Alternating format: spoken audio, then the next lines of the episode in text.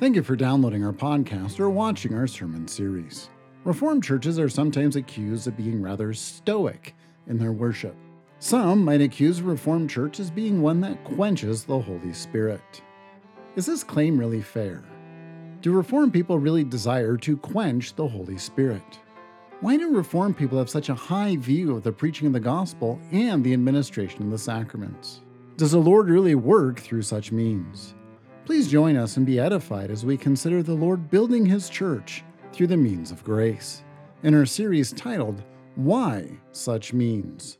Well, in terms of the Lord's Supper, this sort of seems like a, a two part series in a sense that last week was the introduction and setting the stage uh, of the banquet narratives and what Luke is laying out with Christ passing through uh, to Jerusalem and ultimately to heaven.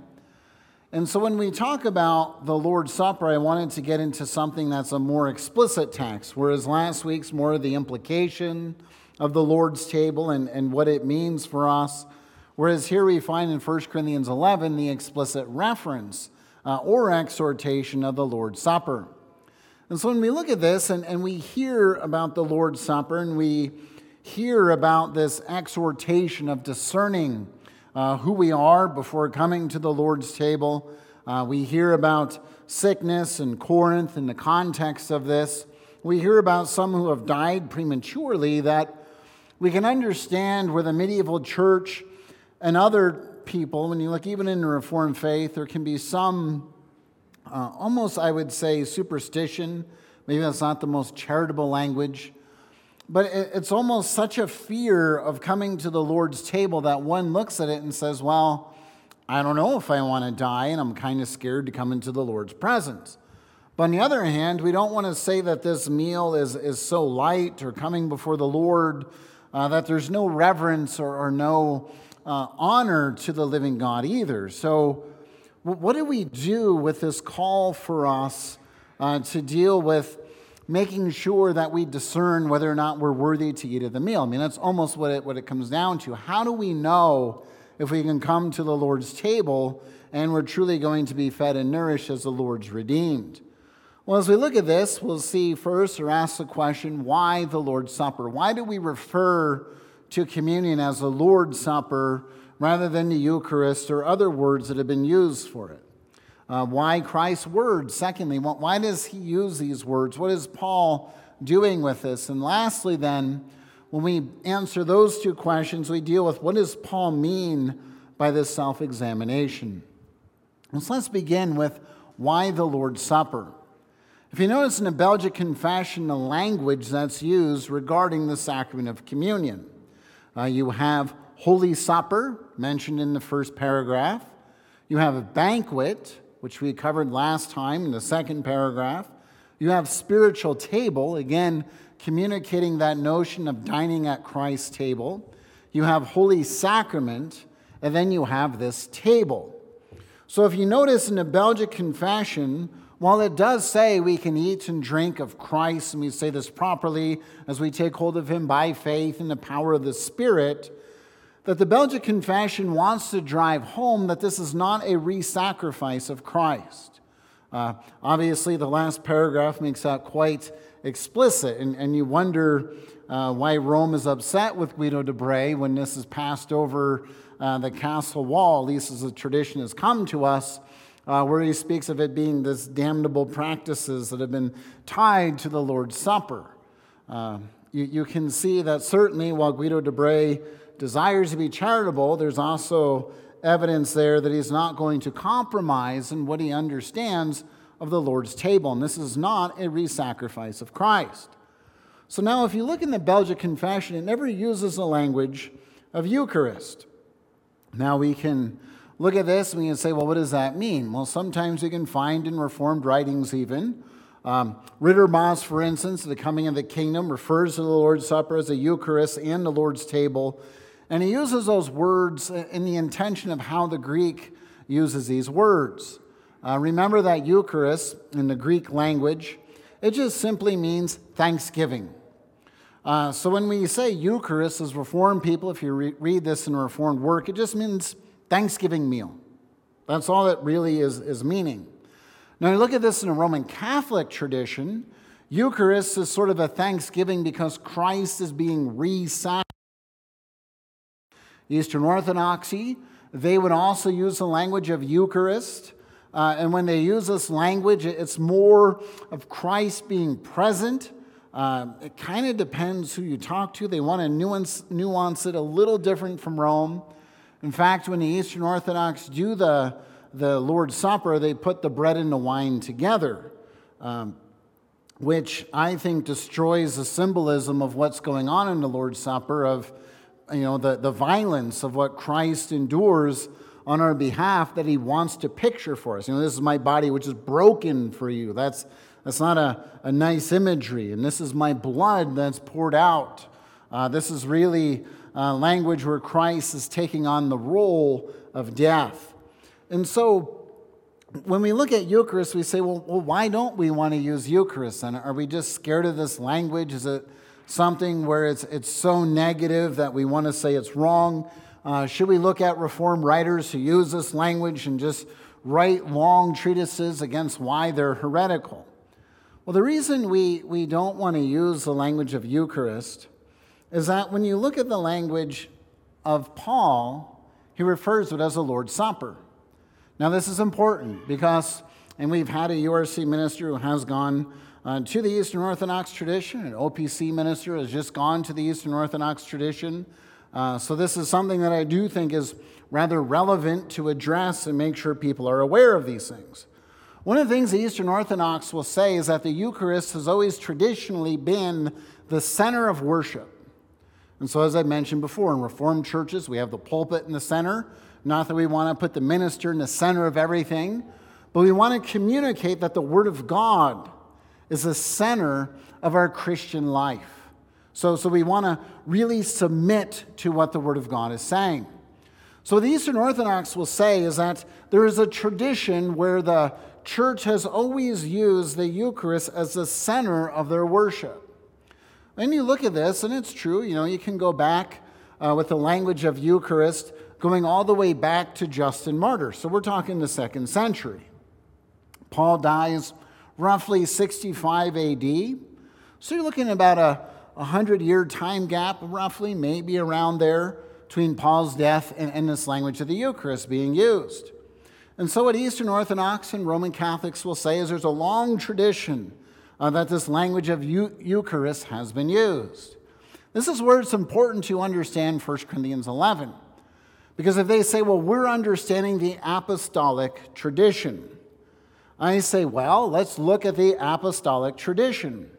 How does Paul identify the sacrament of communion, or what they want to say, the Eucharist?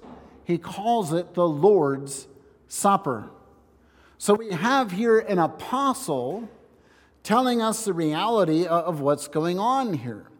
So when we start digging into why people would use the language of Eucharist, well, you can see some superstitions, especially Hughes Oliphant Old goes through traditions in the medieval church where people become terrified to come to the Lord's table. Because the Apostle Paul speaks of some who have died. They didn't discern the Lord properly. And so you, you hear this and you think, what a, what a treacherous sacrament that I don't know if I want to come into the Lord's presence. What if, what if I'm not worthy? And so this is where, when, when we look at this, I, I want to say, okay, what's going on in Corinth? Why is Paul calling this the Lord's Supper? Which he explicitly says in verse 20. He says, When you come together, it is not the Lord's Supper that you celebrate or you eat. So the implication is the community thinks they're coming together and engaging in this sacrament. So there, there's a consciousness. That this is their mindset. This is the Lord's table, coming together and, celebrating uh, the identity we have. The Apostle Paul, when he identifies it as the Lord's Supper, tells us what this meal means that we're sitting at the banquet table of our Lord. Now, Paul, when he goes on, he uses the words of institution, verses 24, 25, and speaks there of the, the cup of thanksgiving and thanksgiving. So there's your language of Eucharist in, in the Greek. But the point that Paul wants us to understand is we're coming to the Lord's banquet table, right? This is a, a picture we, we have to understand. We're not necessarily coming to this table to judgment. We're coming to a banquet table, as we heard last time from Luke's gospel, where the master of the house is opening up his house and inviting uh, the riffraff, right? I mean, goes out to the borders of the Uh, of the city, the places where you wouldn't normally associate with these sorts of people. And he takes those types of people and brings them into his house because the people who should want to be there don't want to be there. So Christ is speaking against the Jewish people that do not embrace the Messiah and are too busy with flimsy excuses and basically goes and gathers up the Gentiles, the unworthy, and brings them to this table. And so that's, that's the setting of this. And so the Lord's table is that communication that we are dining in the presence of the great king. And so there's, there's a very positive thing that's going on here. And so when, when we think about the bread and the wine, where you can look at Rome, they become rather superstitious about it, where Rome says uh, when the priest consecrates the bread and wine, that's when you have Christ uh, literally entering into the bread and wine, becoming Christ. So it's at that moment, magically, it happens. And so you can't spill the wine, you can't spill the bread. It all has to be consumed and discarded accordingly. Eastern Orthodox would not be as specific as that. Uh, they would say, well, we don't know exactly when it becomes the body and blood of Christ. Uh, we just know that when you gather together for the divine liturgy, uh, Christ is there, and that at some point you know that uh, Christ is part of these elements, and, and it's not a spiritual union like we would emphasize as Reformed people. It's a literal uh, changing into Christ. So it is important to understand that distinction and why the Belgic Confession is being so emphatic. Yes, we come to the table. Yes, we are nourished in the one time sacrifice of Christ. No, it's not merely only a memorial. This is something where Christ does truly nourish and feed his people, and we are coming to his table. And so we say, why the Lord's Supper? Well, generally, the Apostle Paul uses the language of Lord's Supper. Generally, this communicates that banquet scene. So it's important to understand there is a, a communication of heavenly banquet not just sacrifice, not just Passover, that's part of it, but the banquet scene, and especially here as Paul's addressing it. And so, what, what about Christ's words? Why, why does he call this uh, to our attention?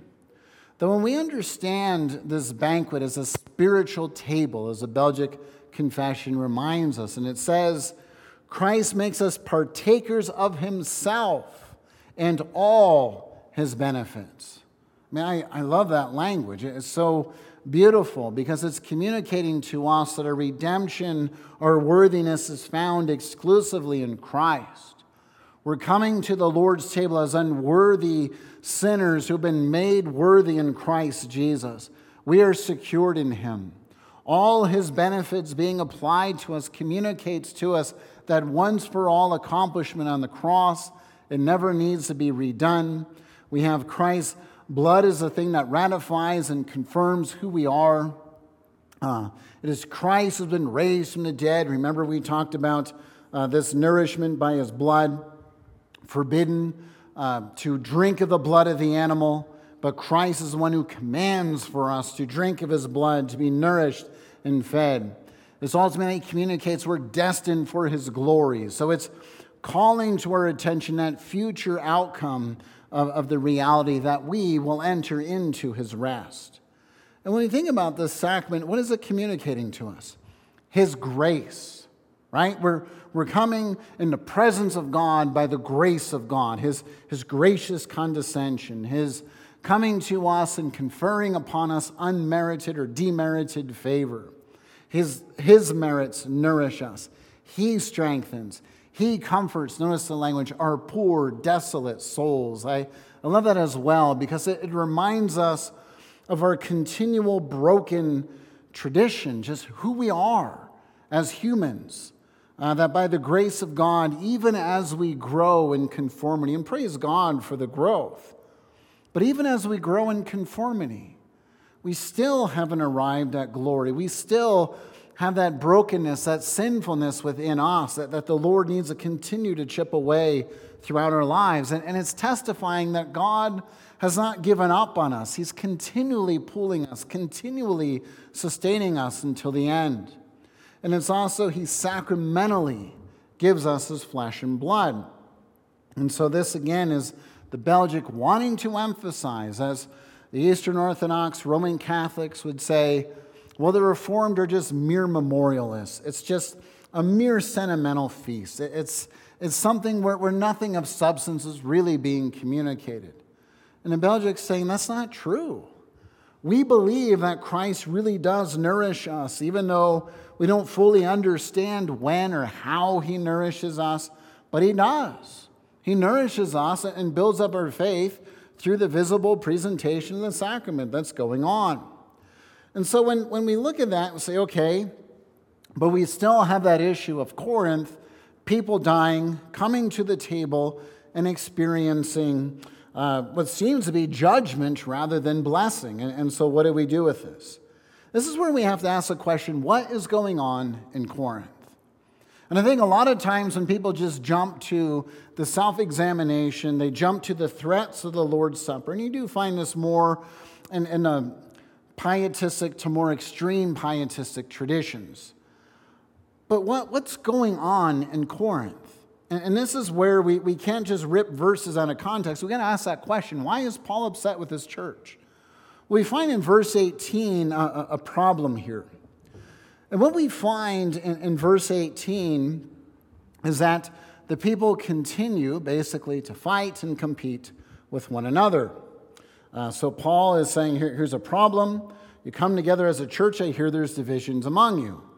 Now, this, this language of divisions and, and what's going on is what Paul has addressed in the opening of this letter. That, that already, uh, when, when Paul interacts with this church, he's heard these reports, he's brought this up to them at the beginning of the letter.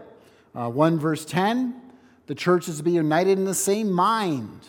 Uh, you have in 12 verse 25 the hope that the body is not divided, but the members come to care for one another.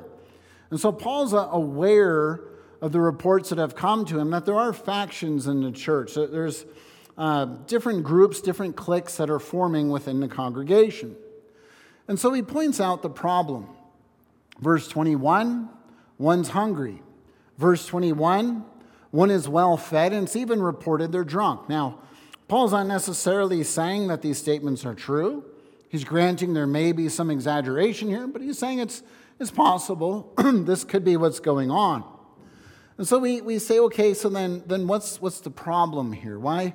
I mean, obviously, you don't want drunkenness in the church, and it's not that Paul, when he says you not have houses to eat and drink in, he's saying, well, just go home and get drunk uh, and then as long as you're home and get drunk, that's fine. I mean, that's not what Paul's saying.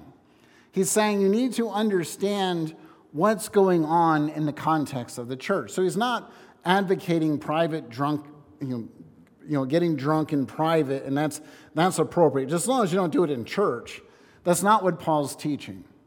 But what Paul's calling to our attention and what he wants us to understand is that this public display is something deeper than even public drunkenness.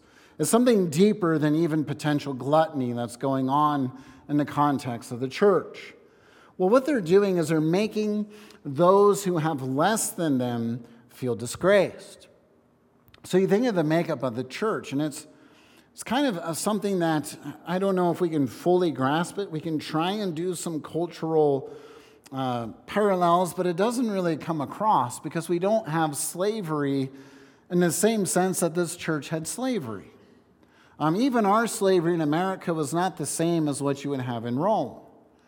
And, and so the, these slaves could basically be so incompetent they can sell themselves into slavery. Maybe it's debt, maybe they're prisoners of war. I mean, there's a variety of reasons someone could be a slave, but someone who's a slave is sort of just the, the scourge of the earth. You know, they're, they're not people you want to be around, they're not people you want to communicate as being on your social status. Uh, you certainly want to differentiate yourself from them. You, you want to communicate you're not the slave, they're the ones who are the slave. You're the landowner, they're not the landowner. Uh, you're significant, they're not significant.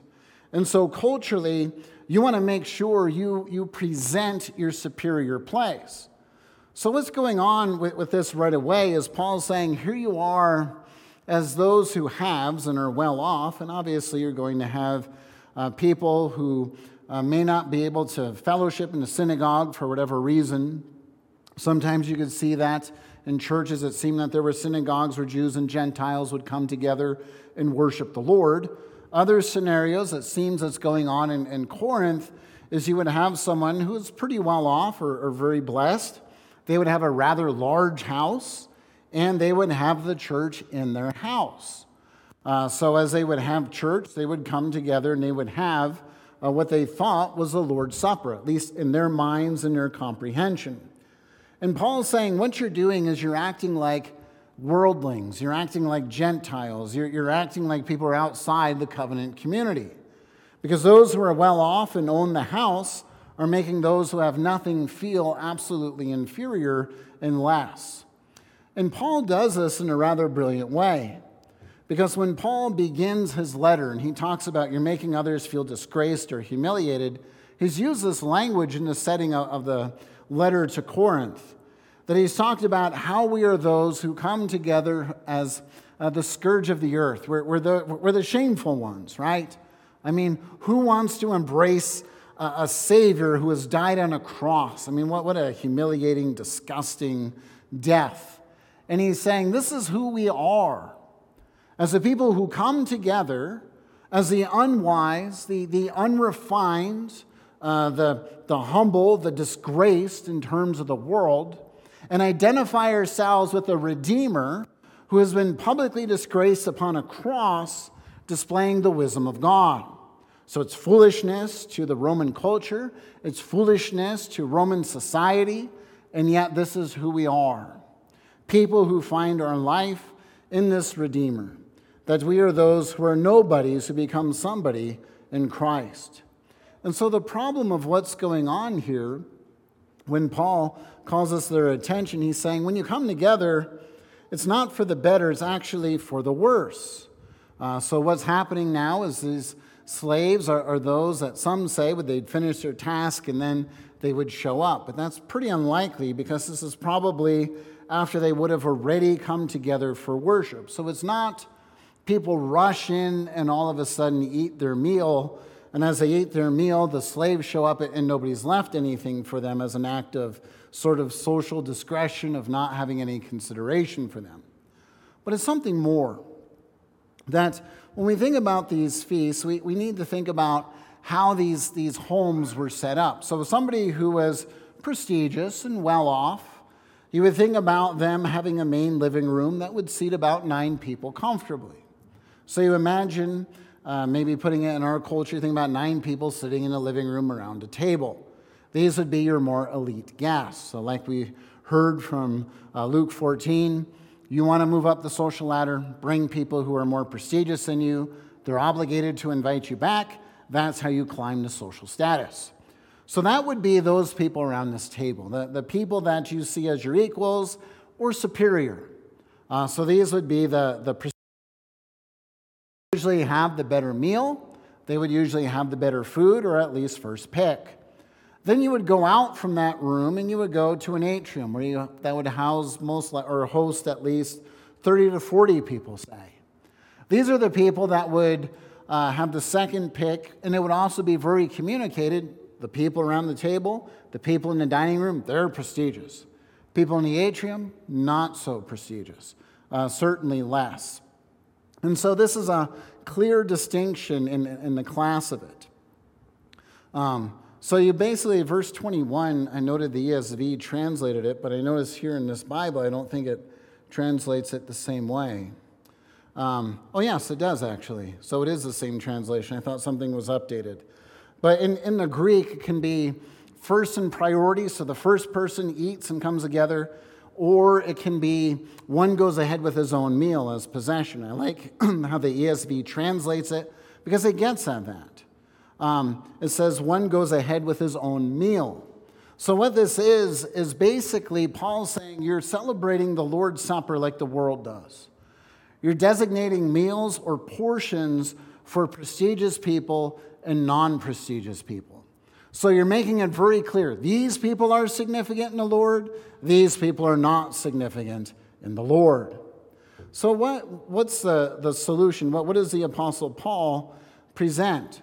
Well, he presents for us the very night when Christ was betrayed. Now, if you think about the context of the Lord's Supper, what do you have? Well, you have the disciples in Luke's account.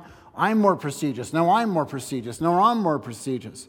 So, right here in verse 23, when he presents this, we recall that, that very moment around the table. And so, Paul's saying, What did our Lord Jesus do, and what did he say in that moment?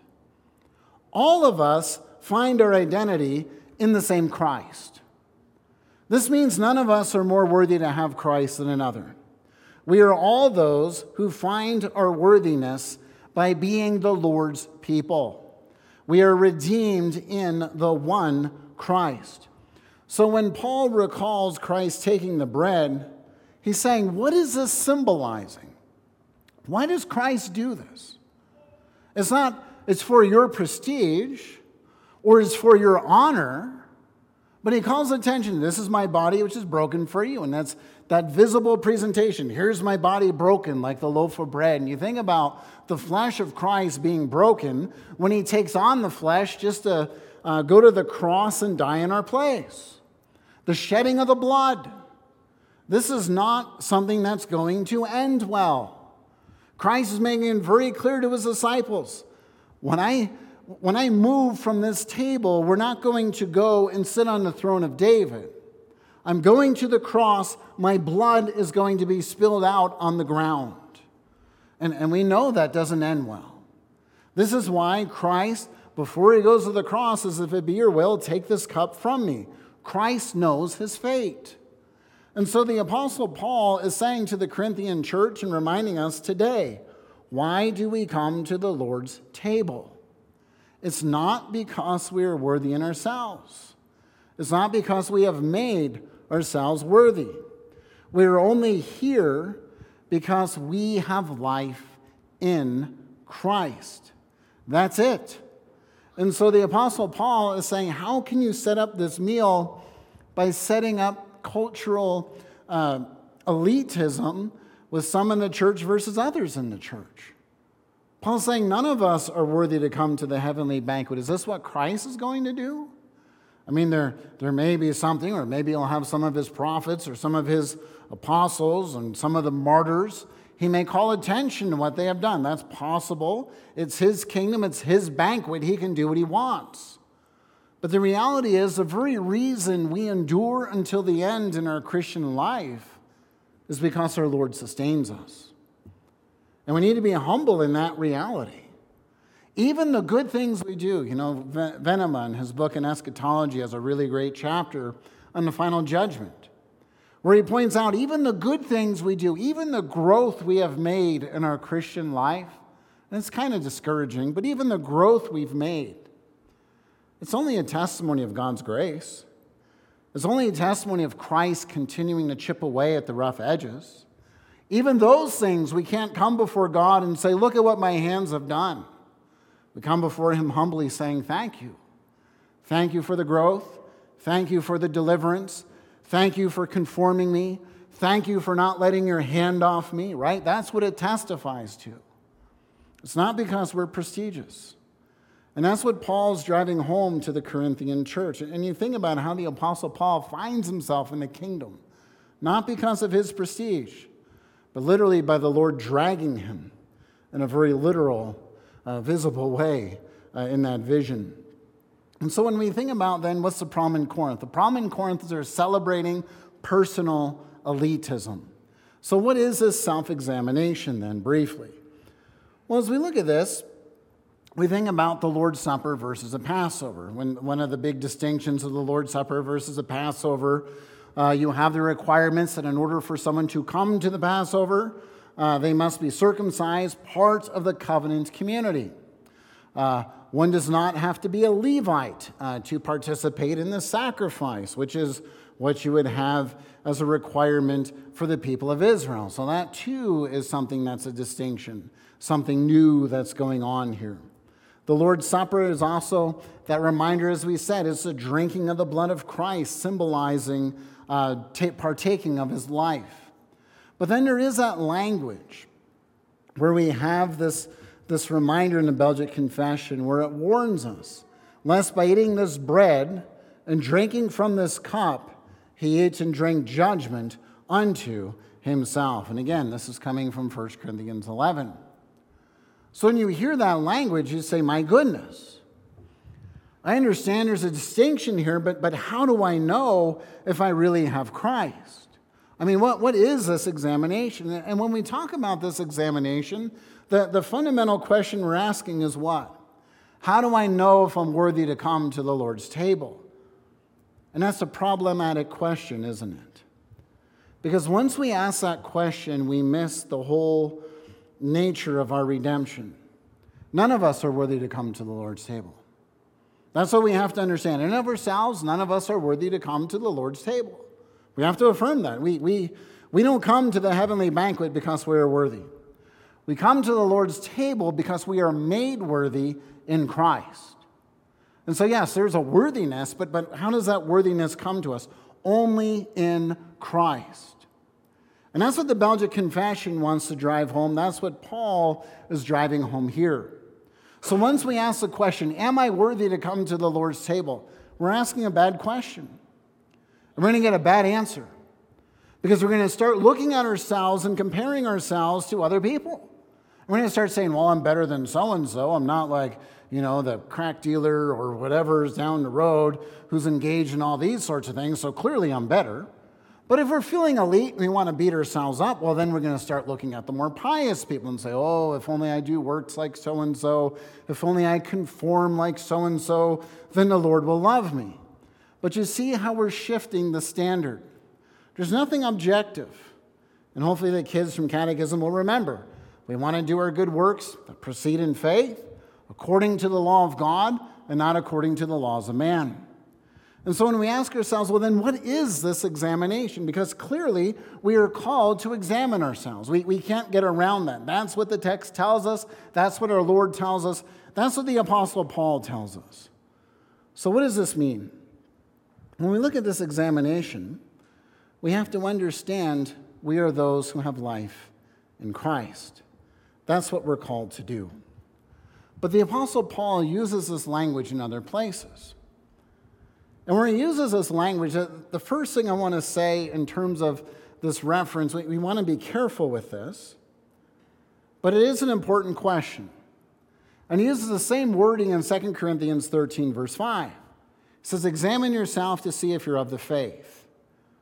Now, again, if we're not clear on this, we're going to have a problem. Because, again, we're going to start shifting our, our standard, like Galatians 6, verse 4, where Paul exhorts us to examine our work. Now, now what's he doing there? You look in the context of Galatians 6, Paul is basically telling us not to compare our works to others, right? So, what he's basically saying is, what makes you tick? Why, why do you want to conform to the Lord? That's the question Galatians 6 is asking. Is it because I want to look prestigious in the community? Is it because I'm scared of what people are going to think of me? Or is it because I really want to taste the goodness of God more and conforming to his will is a greater taste of his goodness? So I truly want to do this for the glory of God. That's what Galatians 6 is inviting us to, to wrestle with. 2 Corinthians 13 5, then, when, when we go back to this exhortation for us to examine ourselves if we're of the faith, what, what's going on there? Do I believe in Christ? Why do I believe in Christ? why do I think I need Christ? Right? That's where we're starting. Why do I need Christ? Who is Christ? Right? So when we start asking that question, it's not, let me just jump to my works, let me see if I've done enough. It's a question of who is this Christ? What does it mean to live it out? But he goes on and uses this in other places. Ephesians 5, verse 10 examine or discern what is pleasing unto the Lord. So again, it's that call to understand you're set apart in Christ, Now, what do I do that pleases him or brings honor to him? How do I do this for his honor and glory? 1 Thessalonians 5, verse 21, he uses this again. Test everything, but hold fast to what is good. So if we take this and we bring this back to Corinth, there certainly is something here that could lead to morbid introspection. And what that means is we go to a place where we basically put ourselves in a tailspin in a Christian life, start saying, Have I done enough good works? Can Christ really cover for these works or these sins? Is he really big enough for that? Well, this is where I would say, What does it mean to have Christ? Who is Christ? What has his sacrifice done? And when you understand the definitive element of Christ's sacrifice and you begin to meditate on that, why did Christ take on the flesh? Why did Christ enter history? What does it mean that Christ has gone to hell and been emerged and emerges triumphant, right? When we start, exa- start there in our examination, we're starting outside of ourselves. We're looking to our Savior. We're assured of his definitive work. We're also understanding the depth of sin, aren't we? Because if Christ has come to take on the flesh, live a perfect life, die on the cross, endure hell, and emerge triumphant in a resurrection, that tells us sin's a pretty big problem. And so, right there, there's a humbling effect. My goodness, this is what Christ has done. This is a solution to sin. Now, the issue is how do I move from, from this place here to Christ? How do I know that that Christ is my Christ?